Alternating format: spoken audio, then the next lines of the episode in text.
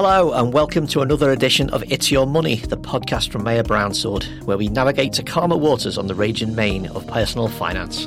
My name is Andrew Harrison, and with me as ever is Andy Maher. Hello, Andy, how are you? Very well, thank you. How's things with you? Not bad. Have you got the heat on, or can you not afford that these days? I can't afford it. I've got a nice big woolen jumper on in April. April is indeed the cruelest month. Today, we are reviewing the first three months of 2022. What has happened with inflation, with the cost of living and the tax burden? And of course, how has Ukraine affected the stability of our economies? And if I told you on January the 1st that this is what was uh, on the way, you probably would have pulled a duvet over your head, wouldn't you?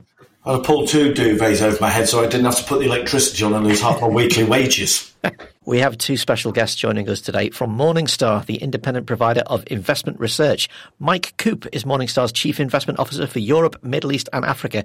Welcome back to the podcast, Mike. Delighted to be here. And Dan Kemp is Global Chief Investment Officer at Morningstar. Hi, Dan. Hello, Andrew. How are you? Not bad, not bad. Um, so let's start with the big question.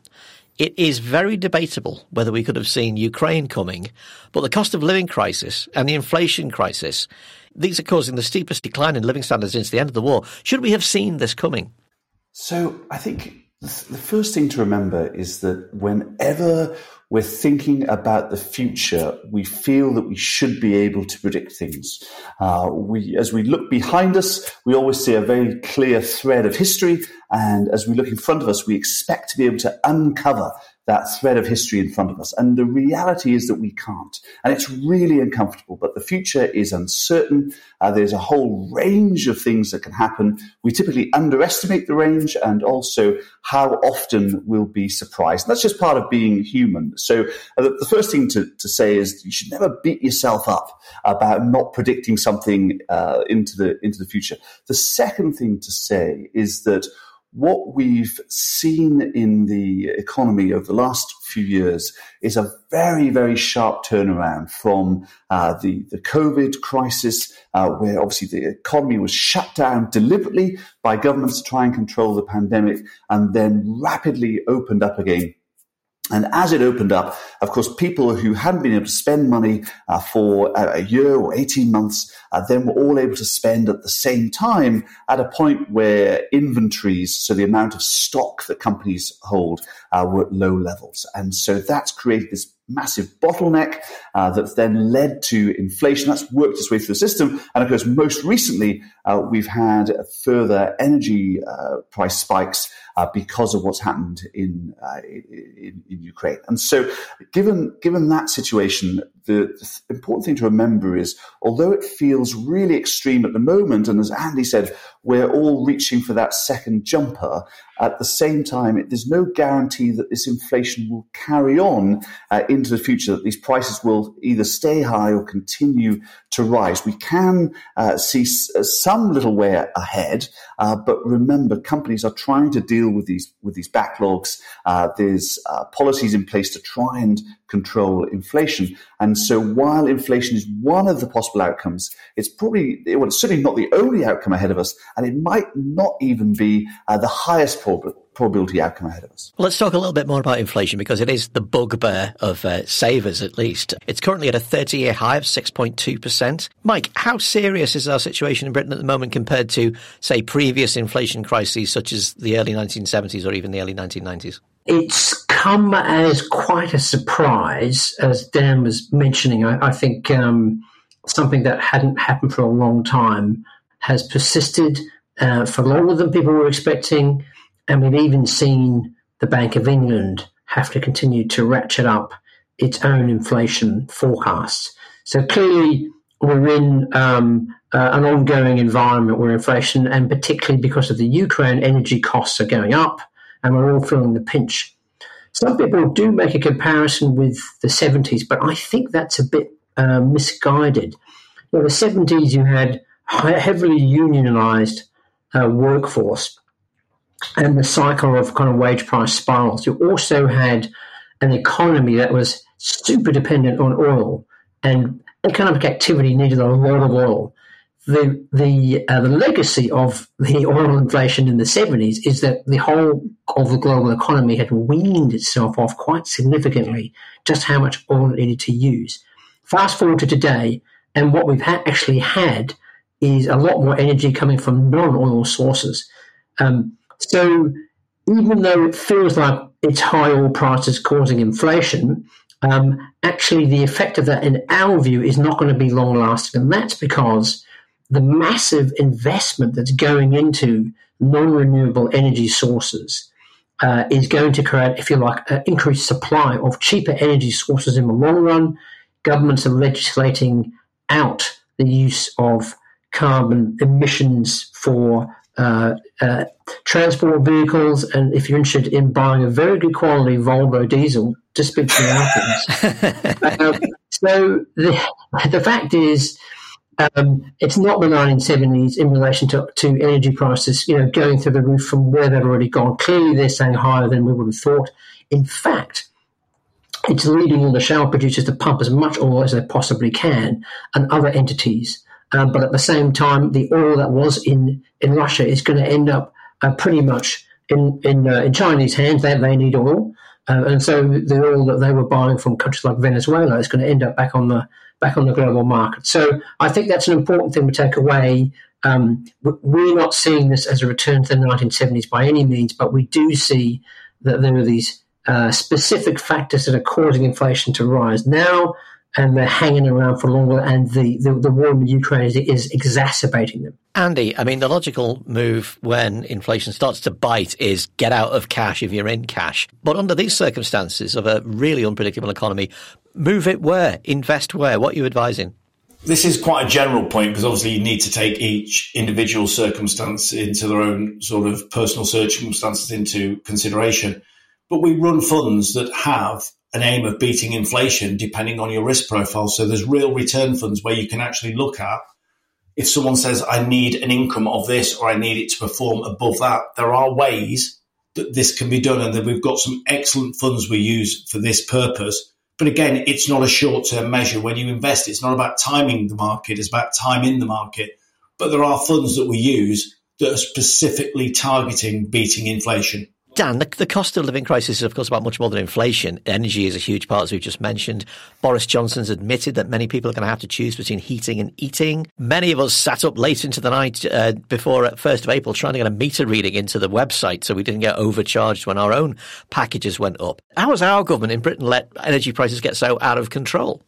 Well, the thing is, Andrew, you know, let's start by acknowledging that it's an appalling situation for, for people that we've had this this combination of rapidly rising prices at the same time that the government is trying to increase the, the money that it extracts from uh, the population in order to uh, fund the, the, the, NHS, which is obviously chronically starved of, of capital at time where it's been incredibly busy over the last couple of years, and, and also go some way to start addressing the debt that was built up uh, through the, the COVID period. And so there's uh, the government is an incredibly difficult situation.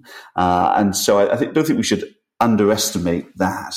But clearly, where where we seem to be at the moment is that there hasn't been sufficient provision for people on uh, on, on low wages or, or, benefits, and the squeeze there is is is just frankly appalling. So uh, the situation we're in is not unique to the to the UK uh, where obviously choices have to be made uh, by all governments. And so, as I say, you can't underestimate how difficult that is. But this is a natural uh, hangover from the spending that happened during the COVID period. So, during the COVID period, I think we probably all agree that the, the the government spending that kept people's wages going on, on furlough while the economy shut down was a, was a very good and important move.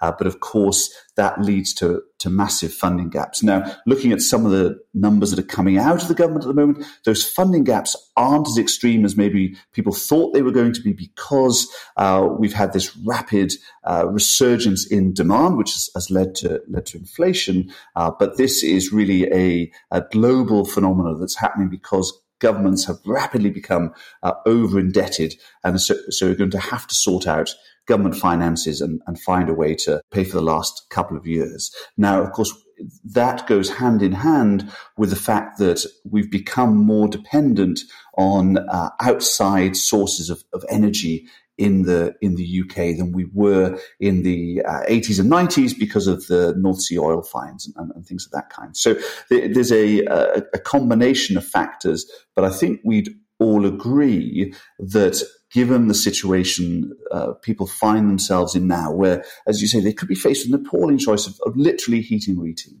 uh, that there has to be more done uh, to support those folks in, in, society. And naturally, that has to lead through uh, to a taxation response of, of some kind or a borrowing response. And of course, both have a longer term impact for investors. We've seen a slow motion disaster uh, with the privatized en- energy companies over the past year. I mean, over and over they've gone bust. I think there isn't one of us who hasn't received an email from their provider saying we're now in administration. How do you see the energy market developing in, in the UK for the private customer? Because we were always told shop around for a better deal. That's the whole point of a marketized energy system. Well, now those those deals just seem to have evaporated, and indeed the companies seem to have evaporated. That's right. We have. We've lost a huge number of, energy companies that uh, were really taking quite a significant risk uh, in pricing energy at a, an energy cap, which of course was set by the government, and then not ensuring the cost of their, their input energy in the wholesale market. So these companies were, were set up. They were taking this risk uh, and that risk didn't work out for them or, or their owners. Uh, but of course, we've then seen that reflected in these companies that have, that have gone bust. Now, I think one way of, of, of uh, thinking about this is, in fact, the, the market has worked very well in the sense that uh, none of us have been left without electricity. We've been able to to move from one provider to, to another quite seamlessly, and so in that situation, that's that's worked. Um, we have seen this rise in, in energy prices to reflect uh, what's happening in the in the wholesale market. That's uh, that's a, a, different problem. But in in some ways, the, the market has been has been working, and we haven't spent money as a population propping up uh, these energy companies that had made bad decisions in, in the way they'd structured their, their business. So we've seen a reduction in competition, of course, uh, and, and that's changing the, the, the, market. Longer term, that could lead to a lack of choice for, for consumers, which could lead to, to higher prices. But I think at, at the moment, it's really that uh, very high wholesale price that's leading to the, the situation we, we, find ourselves in. But again, it's, it's worth remembering, uh, as Mike talked about earlier, that energy prices are volatile. They're not just destined to go in one direction forever. We've already seen uh, quite a sharp decline in the oil price over the last uh, few weeks as the as the market steadied following Russia's invasion of, of, Ukraine and the sharp energy spikes we saw there, and as Mike said, you know, an understanding of what's likely to happen in the energy market. So we shouldn't assume the price is just moving in one direction, or will just move in one direction uh, over the over the long term, uh, but but nevertheless, we're in this uh, situation where the number of suppliers that people have access to is contracting. That may have an impact on, on price. It certainly have an impact on choice. But actually, I'm quite encouraged by the fact that the that the market moved smoothly uh, as uh, we all lost our, our first choice supplier and, and had to move to someone else. Mike, as Dan says, energy prices are volatile and not destined to go in one direction, but what they are is uncertain, and business hates uncertainty. The cost of living crisis and the energy crisis has had a huge knock on effect to business, particularly things like hospitality that are energy intensive. What effect do you think this volatile energy environment is going to have on the on the business recovery? Well, the the, the most immediate challenge is the um, is the cost of gas, which has gone through the roof, and that's um, the part of the supplies coming globally from Russia, which is going to be more uh, uh, take more time to um, replace because you need to create the infrastructure in order to do it, and that's either pipelines or LNG terminals, which take time. So Germany, after it decided to move away from its previous policy of kind of peace through trade with with Russia, um, has now uh, approved uh, the building of these LNG terminals so that gas could be shipped in and there's also um, consideration of power pipelines from Qatar, although you could just be swap- swapping one despot for another. So you might not want to be totally reliant on that. Uh, So there's some elements of what we pay here which are really based on the global market, and those things will have to play out over time. Um, uh, and we don't really know uh, in the short term what that's really going to mean. Uh, I'm going to slightly change tack here. I think actually, whilst the cost of energy is something that feeds into absolutely everything and has undeniably impacted all of us and all businesses, weirdly, it's been actually the rebound in COVID, which has suddenly contributed to some of the shortages we're seeing. And that's putting pressure on the labour market um, and service industry. And of course, that tends to be the dominant source of cost for services. It's what you're paying people to do the job. So the real issue for us is really thinking about long term, some of the shifts in the labour market. You know, we've had people who would have come across from Europe previously before Brexit, but now uh, don't want to, or it's difficult for them to come across, and there are you know, limits on how many could. And, the, and as yet, the economy hasn't pivoted to the rest of the world, where there's plenty of other people who want to come and live and work in the UK, from India, from China, from around the world, but we haven't yet really got the visa system in place and set it up for that. So that's putting a squeeze on costs.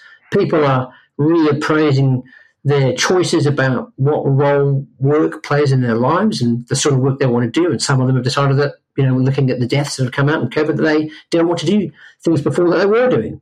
So there's a number of factors here which have put basically made it more difficult to find people to, to, to do the jobs, and those who are doing them have been actually affected by this wave in COVID. So we've got a, a lot of short term factors which are, are, having an impact and are, and are contributing at the moment to sort of pushing costs up at the margin for all industries. And service industries in, in travel particularly affected because a lot of people were laid off and the industry just wasn't geared up for the rebound. You know, and there has been a rebound. And if you go to the airports and you look at the bookings, you can see it. Um, so that that's causing inflation to go up and making life difficult for those businesses, even though demand's picking up again.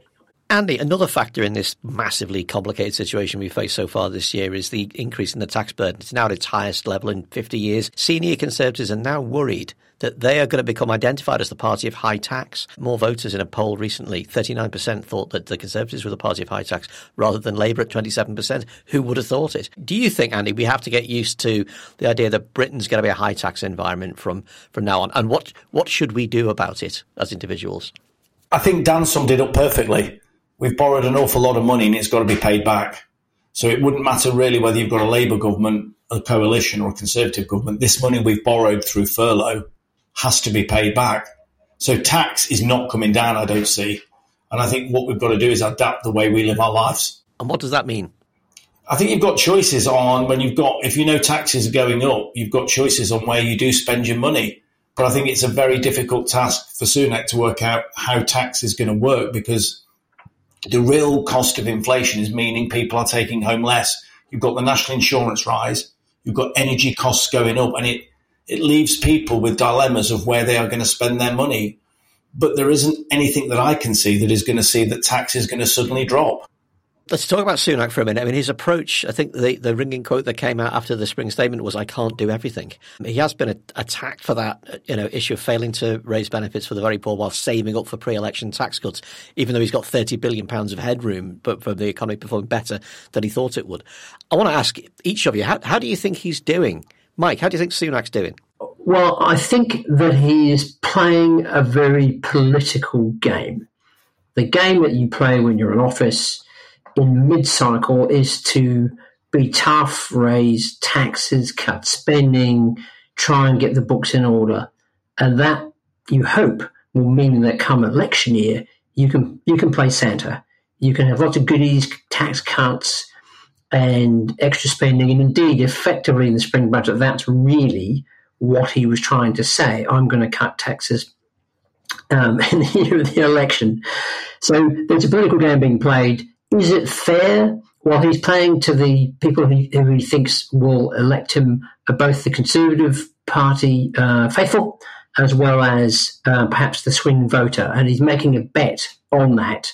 And clearly, that bet is that he's seeing those people uh, who will benefit from things like the fuel uh, tax being cut, um, who, who are sufficiently wealthy to have a car, um, as being you know better politics than people who are really you know, probably on the, on the bottom rung in terms of incomes.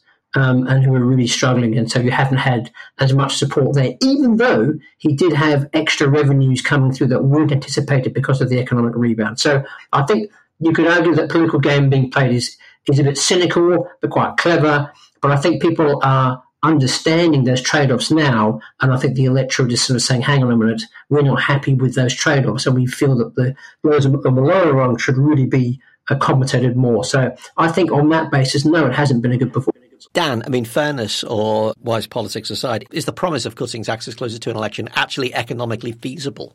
Andrew, this is where we go back to the uncertainty of the of the future and the fact that we don't know what would be feasible in a couple of years' time. But it's been an old tactic of chancellors to uh, pre-announce and announce and then tell you, tell you they've announced all good news uh, and to try and get as much uh, uh, news out of it, as many headlines out of it as they possibly can. So it's not surprising that he's trying to pre announce good news while actually announcing tax rises. That's just part of the political way. But I think the, the challenge uh, that he faces, that the country faces, is that people need help now. It's not about cutting taxes just before an election so that you can win over a few more people for a majority. It's an incredibly cynical way of uh, approaching your job as a servant of the people. And uh, while you know, I, I, think he made some uh, some great decisions and the right decisions uh, through the through the pandemic, uh, it feels like uh, the the needs of people there at the moment who are having to choose between heating and eating uh, are not being addressed, and they need help now. And and of course, the the thing that is often forgotten by politicians is people's propensity to spend. Uh, and so when uh, you give uh, tax cuts uh, to more wealthy people, then uh, much of that tax cut goes into savings. Uh, it doesn't go back into spending. It doesn't support the immediate economy. Uh, whereas, of course, if you uh, support the incomes of the poorest, uh, then their propensity to spend, their requirement to spend is so much higher. And so that money goes straight back into the economy and, and circulates. And so there's, there's good economic reasons why he should focus more support on the least well off in, in society. It's clearly the right thing to do. It seems that uh, he he's he's not moving there terribly quickly, and so I guess if you if you had to uh, make an expectation of what comes next, then I imagine he'll be pushed to do more. I certainly hope uh, that he'll be pushed to do more. On the other hand, he may well be hoping that a decline in the log jams we're seeing in, in the supply chains and uh, peace in Ukraine uh, may help him out the hole that he's he's currently in, or, or more importantly, actually, the hole that other people uh, are in at the moment. So it's terribly difficult when you're talking about about politics because the desires of politicians aren't necessarily aligned to uh, the, the people who are, are living and, and working uh, in the in the UK and, and facing these challenges at, at, the moment. But but certainly uh, in his situation, I really wouldn't want to be in his situation. But in his situation, then I wouldn't be too confident about what he can do a couple of years hence, and focus far more on what he should be doing right now. Well, it's an immensely complicated scene before us, certainly the most complicated economic times I've known. Just to wrap up, how do we see the rest of 22 playing out? Just to give us your short take, Mike, on how you think 2022 will play out now. I think the range of scenarios is even wider than usual because of the uncertainty around how situation in the Ukraine will play out and the, the knock on effect on how other economies will adjust clearly there's been some wheels have been in motion for a while to bring things back on shore um, in terms of supply chains, which are having a pretty radical impact, and the energy prices also stimulating some pretty significant changes and geopolitically. So we think it's very difficult to forecast. All we would observe is that on our analysis, where we look at whether it's time to take more, a lot more risk or a lot, a lot less risk than usual, and we look at investor behavior, we look at whether it's, it's too easy or too hard for companies to raise capital, and we look at valuations. On that, we went into the end of last year feeling um, like um, you know, the world wasn't really positioned for for risk um, uh, in terms of you know you were rewarded for taking that risk and you were better off uh, having a slightly cautious approach. But we feel that tracking what's happened over the last three months, investors have adjusted their expectations in a more realistic way. Markets have moved down. Um, some of the silliness that was there last year with unprofitable companies, you know, being able to raise lots of capital, people borrowing money to invest that's um, abated. And so actually we feel ourselves that because investors are becoming a little more rational and sanguine, um, we feel that actually it's a better environment for investing. So it's not all terrible news. Mm. that was an equivocal hmm there, but I'll take it. It's the best we're going to get at the moment. And that brings us to the end of the podcast. Um, thanks for joining me, to Dan Kemp. Thank you, Andrew. Thanks, Mike, for joining us too. Thank you. And of course, Andy Maher. Now, you and I will be back in a month's time. Are you going to be wearing three jumpers by then, do you think, Andy? If they are, they'll be green and white, hopefully celebrating Celtic winning the league. Well, as long as it's a nice thick one with plenty of warmth in it. Uh, listeners, thanks for listening. Don't forget, you can follow It's Your Money on Spotify, on Apple Podcasts, on whatever platform you use. The next edition will then come to your phone seamlessly. We hope you found this podcast useful. See you next time.